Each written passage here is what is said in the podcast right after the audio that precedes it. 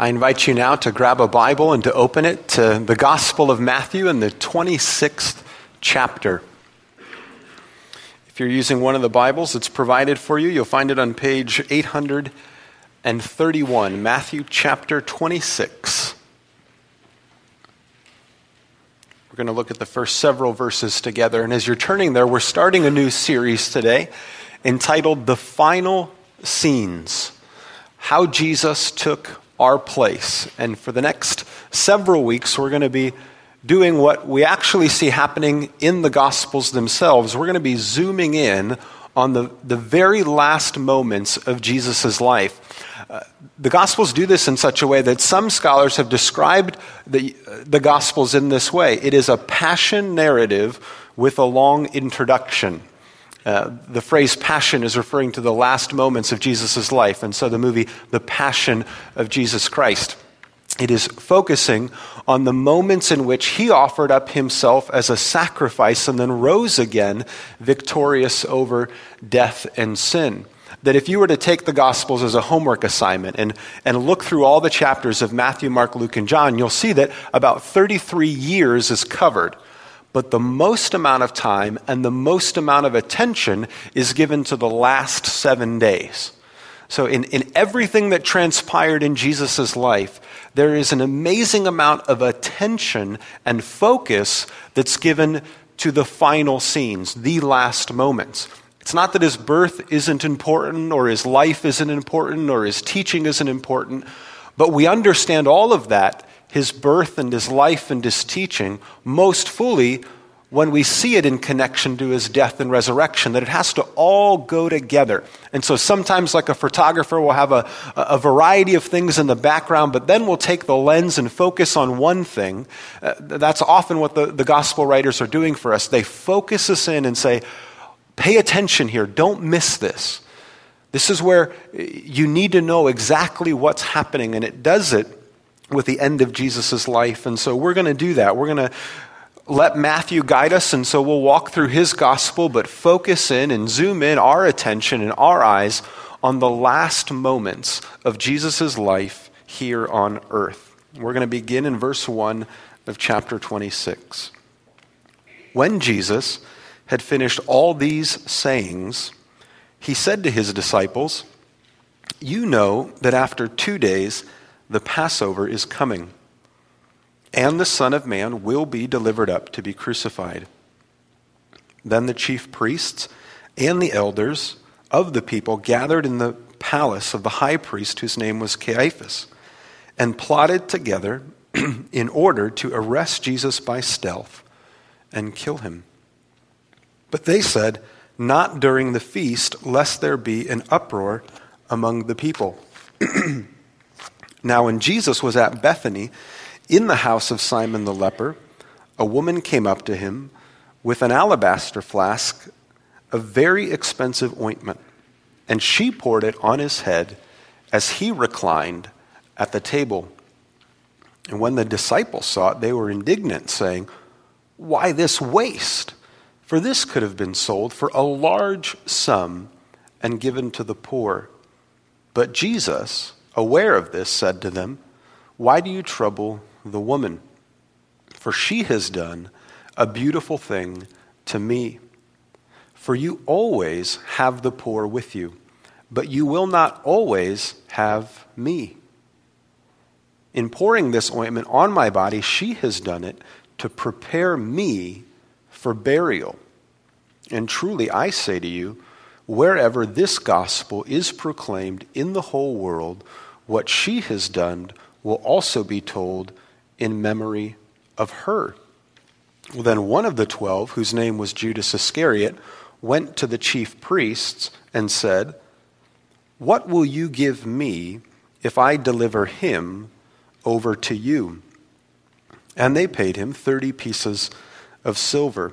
And from that moment, he sought an opportunity to betray him.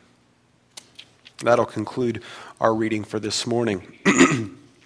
Here we're focusing on the preparation that is taking place in these final moments. There's preparation actually going on at a variety of levels. Jesus himself is preparing the disciples for what's about to happen. The chief priests and the leaders are preparing for how to get a hold of Jesus. A woman is preparing Jesus for burial, and Judas is preparing to betray him. There's a lot that's happening, and for all different kinds of reasons. And so we're just going to walk through it in the order that it's given. But Jesus, that he's doing some preparation, the preparation of Jesus. Our passage opens and it says, When he had finished all of these sayings, he said to his disciples, for us it, for, to understand what it is he's about to say, it's helpful to know what he had just finished saying. If you have a Bible open that has uh, the words of Jesus in red letters, you'll see that there's actually a lot that Jesus has just got done saying. But I'm just going to ask you to look at verse 31 of chapter 25. This is part of what Jesus had just finished saying.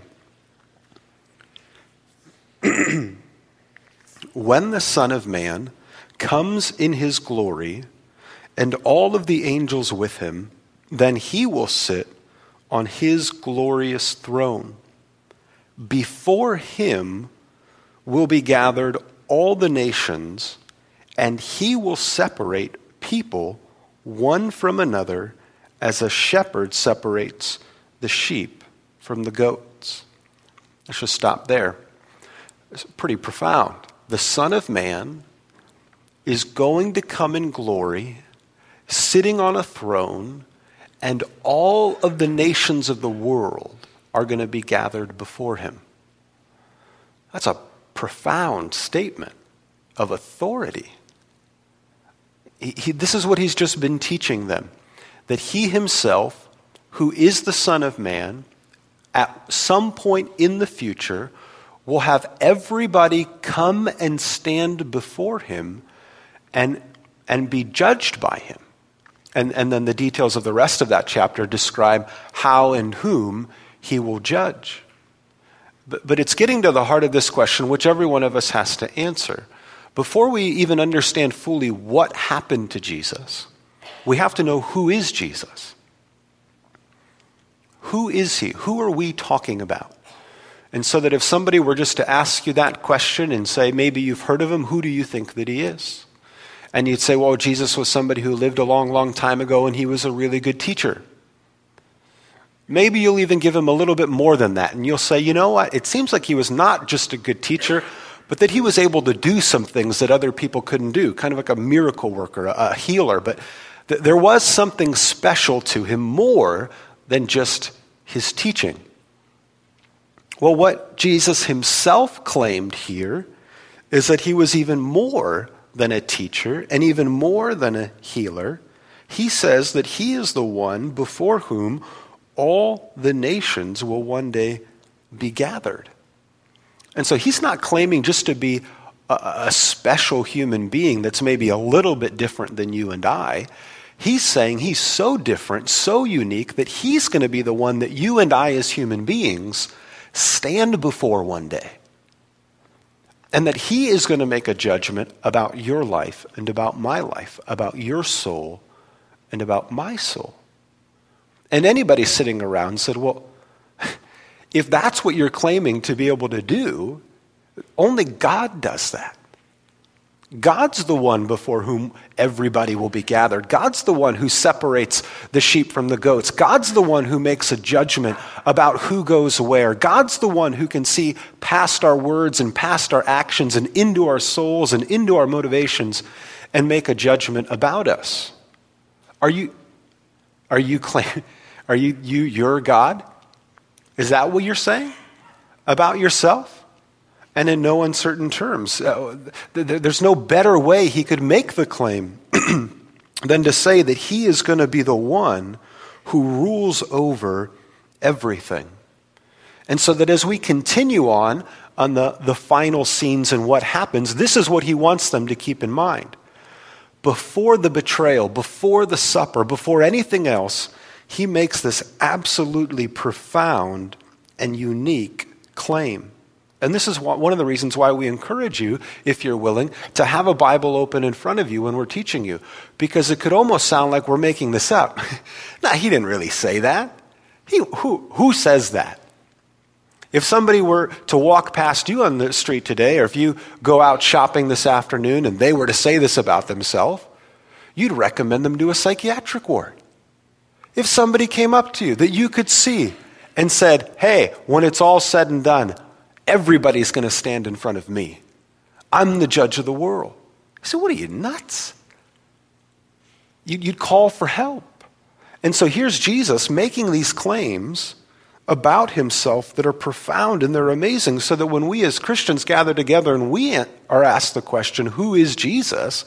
we believe he is who he said he is, that he is the Son of Man before whom all the nations will be gathered. He is not someone that we just remember what he did back 2,000 years ago, but he is somebody before whom we believe we will stand one day and give an account for our lives. And that's who he's claiming to be, that he is the one who rules and reigns over all. Now, when he'd finished that, look at verse 2 of chapter 26. he says, You know that after two days the Passover is coming, and the Son of Man will be delivered up to be crucified. Now you have to pause. Wait a minute. You just said you're the Son of Man before whom everybody's going to stand, and you're the judge. So, why is the Son of Man going to be delivered up to be crucified? You just said you have all the power in the world to do whatever you want. So, why are you going to get arrested? You just said you could make anything happen that you wanted to make happen, but just a couple hours from now, somebody's going to take you and they're going to do something to you that you could stop, that you could prevent, that you could veto and say, nope, that's not the way it's going to happen. And he's saying, yeah. All the power that I'm claiming I have, all the power that I can show you that I have, I'm not going to use any of that power when people come to arrest me. So what? You're going to let somebody whom you've created, somebody who you will one day judge, come and do this to you? And if we can really get into the details of what Jesus is saying, we can empathize more with the disciples who often come across as very confused and not actually getting what's going on. Because these are hard things to understand. Why would he let them do this? And so that's the question why will Jesus be crucified? Well, as the story unfolds, we get the answer more, but right away we can already eliminate some answers that don't work. Jesus is not going to be crucified because other people are stronger than him. That isn't the answer.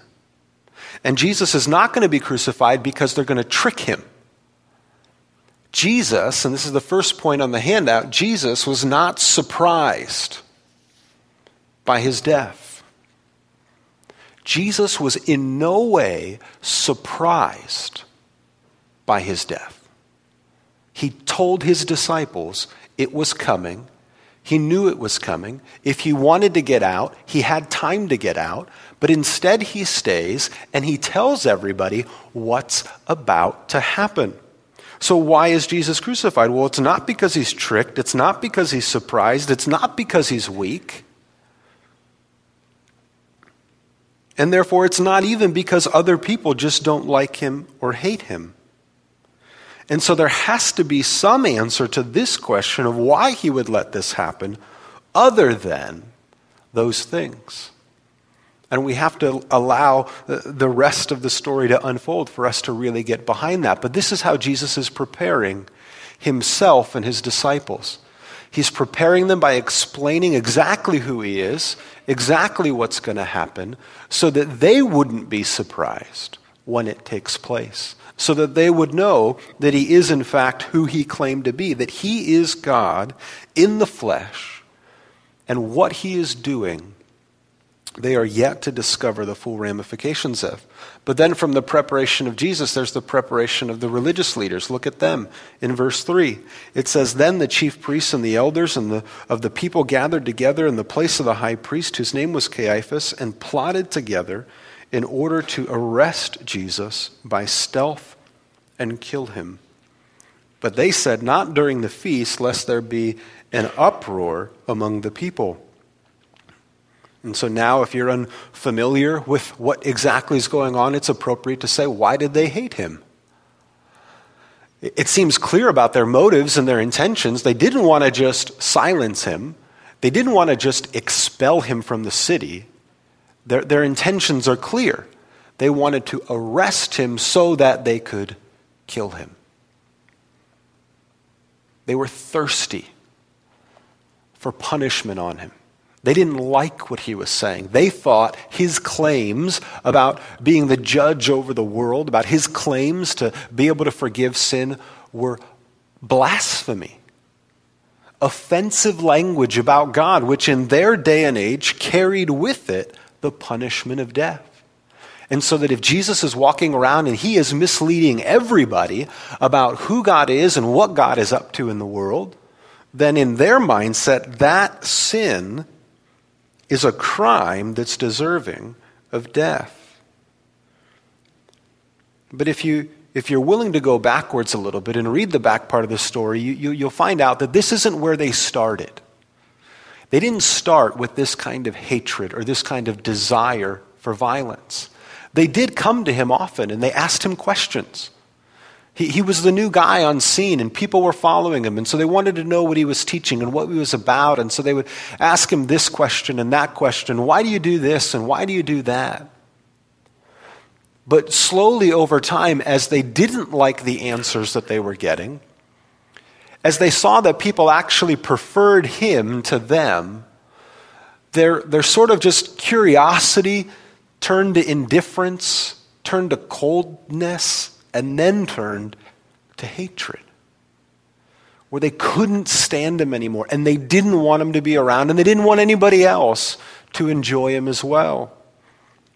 And in their progression, we see what the Bible always describes about sin is that it always takes us farther than we want to go. When we start by just not caring about someone, not caring about a certain situation,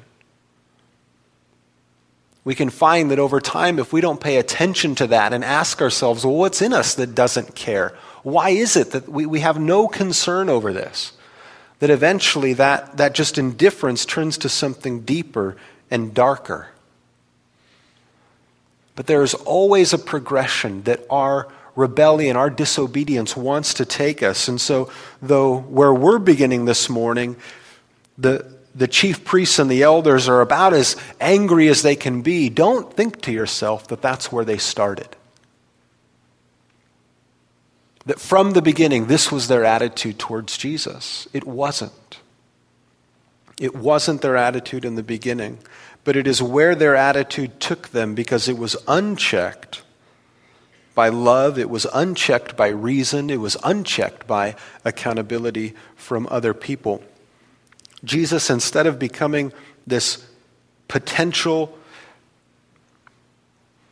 influence, this, this great asset to, to their own leadership, became, in their own minds, competition. And so they wanted nothing to do with him. He was the guy that had to get out of the way. And so they start preparing, they start plotting, and they start thinking, what's the best way to do this? But no longer are they having the discussion about what to do. It's just a matter of how. But their mind is set. They want him gone. They don't care what more answers he can give, they don't care what more he has to say. They just want to get rid of him. And now we see this preparation for burial. Jesus is reclining at a meal in a town called Bethany in the house of a man named Simon, and it says that while he's reclined, a woman in verse 7 comes up to him with an alabaster flask of very expensive ointment. She breaks the flask and pours the oil on him. Apparently, this was so expensive that others around get angry at her, saying, Why would you waste this? You just had something so valuable in your hands, and you could have done something better with it. You could have sold it for a large sum of money, you could have given it to the poor. All kinds of things that you could have done with it. But Jesus stops them and says, Why are you guys giving her a hard time? They're still not understanding what's about to take place, and therefore they don't understand the significance of what she's doing. And so he's trying to make it clear to them in the, in, in the simplest of terms look, she's actually doing a beautiful thing. You're always going to have the poor with you, you're not always going to have me. Here's somebody who's trying to say goodbye, and they just don't get it. I'm leaving. We only have a little bit more time together and you're still getting into arguments over non essentials instead of focusing on me and what is about to take place. And in case they didn't understand by what he meant, you will not always have me, he adds, in pouring this ointment, verse 12, she has done it to prepare me for burial. And so here again, Jesus knows exactly what's coming. He's not in any way surprised. He's not in any way thrown off guard. He knows the fate that now awaits him. And then in verse 13, he says, Truly I say to you, wherever this gospel is proclaimed in the whole world, what she has done will also be told in memory of her. And here Jesus is beginning to answer the question for whom will he die? Okay, he, he said that he was God. He said that he was going to die. We see that other people hate him enough to kill him, and now he's starting to unpack for them for, for whom he's going to do this. Why is he going to do this? And he gets to it when he says about this woman in verse 13 Truly I say to you, wherever this gospel is proclaimed in the whole world what is about to happen to him is gospel, which you could translate as well good news for the whole world. This bad news about what's going to happen to me, about me saying goodbye, about me being buried, that bad news of what's going to happen to me is going to be good news for everybody. This isn't just some local event that only a couple of people are going to know about, or he's only doing it for one friend of his. Just like he made clear that he's going to be the person who's going to stand as a judge over the whole world, he's now making clear to them that what he's about to do is for the benefit of the whole world. Not just one person, not just three people, not just his good buddies but just as he had said that he would one day be a judge before whom all the nations of the world would be gathered, what he is doing and what this lady is preparing him for has implications for that whole world. So that that whole world, who's going to one day meet him in judgment, will have some reason to not fear because of what he is about to do for them. And so here are the disciples still confused about what's going on, still finding it hard to accept. And here's this woman who doesn't desire it to happen any more than the disciples, but she accepts him at his word. If he says he's about to die, then she's going to prepare him for burial. She's not going to fight his word. She's not going to fight what's about to happen. She's going to believe him and she's going to take him at his word. If we've trusted him all the way up until now, why would we stop trusting him? If he's told us the truth all the way up until now, why would he start lying to us? And so she trusts him. She believes him. She accepts what's about to happen. And so she, in this profound act,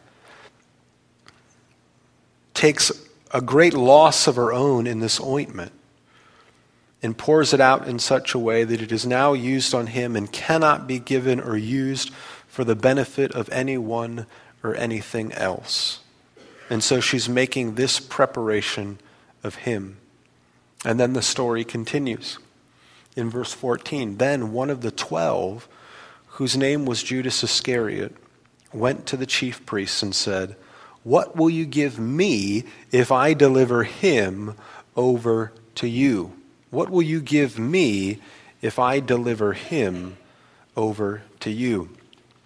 And I think Matthew is doing something here and putting these stories together. There's Jesus preparing him preparing the disciples for what's about to happen and then there's the chief priests preparing to kill him. There's this lady who is pouring out this oil on him, preparing him for burial, and then Judas still unconvinced, unmoved just begins to accelerate his own plans. One of Jesus' closest followers, one of his very own disciples, one of the twelve, who just spent years following him, sets his mind on betraying him and goes up to these people who are filled with anger and animosity and hatred towards his master. And he says, How much money will you give me? What are you willing to give me if I offer him to you? And it's so sad because all that Jesus has just said is, you don't need to. I'm willingly doing this. I'm not tricked by this. I'm not surprised by this. I know what they're planning, and I'm not going to stop it. And here, Judas, not necessary for the plan to unfold, is moved in such a way that he wants to betray him.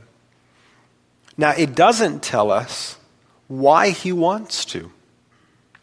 It said of the, the Pharisees and the, or the chief priests and the elders, it says they wanted to arrest him so that they could kill him. It says that Judas wanted to betray him, but it doesn't say why. And when his story continues, it's not hard to imagine that he didn't want that to happen. Because it's not very long that he becomes overwhelmed by what happens to Jesus, that he takes his own life. And so he's willing to betray him. We don't know why. But then it makes us ask the question well, if if what Jesus is doing has implications for the whole world and it's good news for everybody, but then right after we find that out, we see somebody who's unwilling to go along with it, then we ask the question well, who will miss out on the good news? Though there is good news for everybody, though there is something worth telling everybody, somebody's going to miss out on it somebody's going to not embrace it. Somebody's going to not choose it. And we have this example in Judas. It's not because Judas isn't somebody for whom Jesus will die. It's because even hearing that and knowing that, Judas says, I want nothing to do with that. So Jesus has just made clear that what he's going to do is good news for the whole world. But it's not a guaranteed, it's not an automatic. It is something that he opens up to the world as a way back to the Father. But if our hearts are set like Judas's is on rejecting him, on saying, well, we don't need it, thanks for being willing to offer that to me, but I don't want it, then all the benefits, all the joy, and all that comes with what Jesus is about to do, we actually miss out on. And that's one of the profound realities of the story. And Jesus had said that to them. When he stands before everybody as the judge of the whole world, there will be a separation because not everybody will follow him. Not everybody will accept the good news. Not everybody will believe. And so then in reading it, it's not hard to put ourselves into it and say, well, where are we? Are we like the disciples that are still confused and not really sure what this all means? Are we like the, the, the, chief elders and the leaders that are just kind of indifferent towards it and cold and maybe on a path towards flat out rejection? Or are we like this humble woman who comes? and in no way desiring anything bad to come to Jesus, but fully trusting and accepting that He knows what He's doing, we don't fight it, we don't resist it. Or are we like the cold hearted Judas, who, having heard it all up close and personal, say, you know what? Maybe they're fine with this, maybe they want to accept this, but I want nothing to do with it. This is, this is the beginning of these final moments of Jesus' life. He makes clear that the judge of the world is going to be judged for the world. The judge of the world, the Son of Man, before whom all the nations of the earth will be gathered, is just in the next few moments, in the next few hours, he is about to be judged for the world. All the power that is his he's going to not use. And he's going to allow himself to be arrested, to be crucified, to be delivered up. And something in that is going to have implications and good news for the whole world. And so he, knowing that, he was prepared to die. And that's what we get in every one of the Gospels that we look at. He was prepared to die. And the challenge for us is are we? He knew what was coming, he knew why it was coming. He's getting everybody around him that he can ready for it. And while we ourselves aren't following a similar path like him in terms of the significance of what his death would mean, we're all human beings who know beyond a shadow of a doubt that death awaits us. And, and that's what we can say about each other. Whether we know each other or not, you and I can just look at one another and say about each other, there's going to be a day when you will die. There's going to be a day when I will die. Am I prepared for that? have I given thought to what happens after that, before whom I will stand and give an account? And the best way to prepare for that is to know and to hear that the one before whom I will stand, the one before whom I will give an account, is the one who came and the one who was judged for me. And, and that's what we understand is going on in this. That Jesus is not just letting something happen to him, he's doing it as a, as a substitute for you and for me. That he experiences the consequence and the pain and the suffering, so that he then holds out to you and me the offer of peace. That you could say about yourself, I am prepared to die. Uh, a song that I used to love singing uh, at camps growing up was one of the verses was you're not ready to live until you're ready to die. Until you've settled that question, you're not ready to live in the kind of freedom and the fullness that God desires for you. Because until you settle that question, it never goes away. It always lingers there in the back of your mind even if it's all that you're trying to do is to ignore it, you know how much effort you have to spend trying to push it away so that you don't think about it? And Jesus is saying, Let me offer you an alternative. You can embrace it and accept it and know that I've provided a way for you to not have to fear it. And then, in no longer fearing it, live in the freedom and the joy that I offer to you. That's how Jesus prepared his disciples, those who were willing to listen. And as we look back, the same challenges come to us.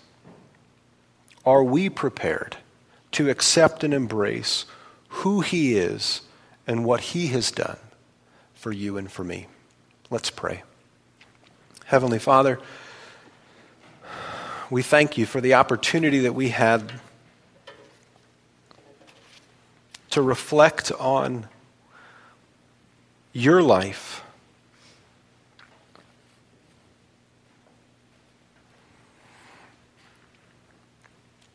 And Father, we pray that you would save us from just a cold heart, an indifferent mind that thinks uh, this isn't relevant to us, this isn't important for me now, this is all just something long, long ago.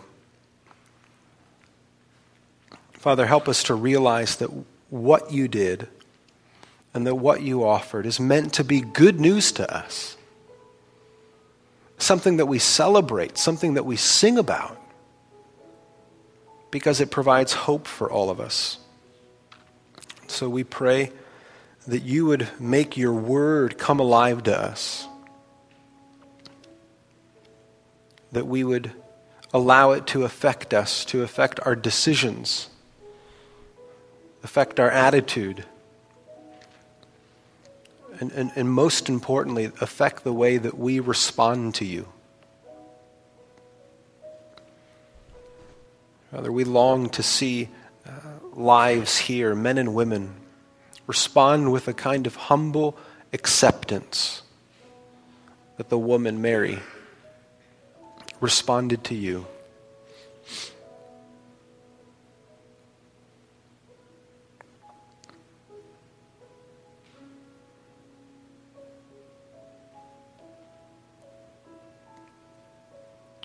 And then, Father, most of all, we just thank you that though you had all the power, and all the opportunity to avoid the pain and avoid the cross. You willingly went to it for us. And so we lift up your name and we ascribe all glory and honor to you. Amen.